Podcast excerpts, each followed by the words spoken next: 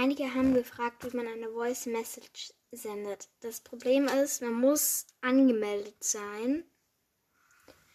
Und, ähm, also man muss halt wirklich angemeldet sein. Also ich kann mal den Link reinpacken, aber dann müsstet ihr halt euch auf Anchor anmelden. Und das ist halt eine App, auf der man Podcast macht. Deswegen weiß ich nicht, ob ihr euch die unbedingt runterladen wollt. Aber falls ihr Anchor habt oder euch einfach ein Profil erstellen wollt, vielleicht auch einen eigenen Podcast starten wollt, könnt ihr mir gerne eine senden. Der Link ist unten drin.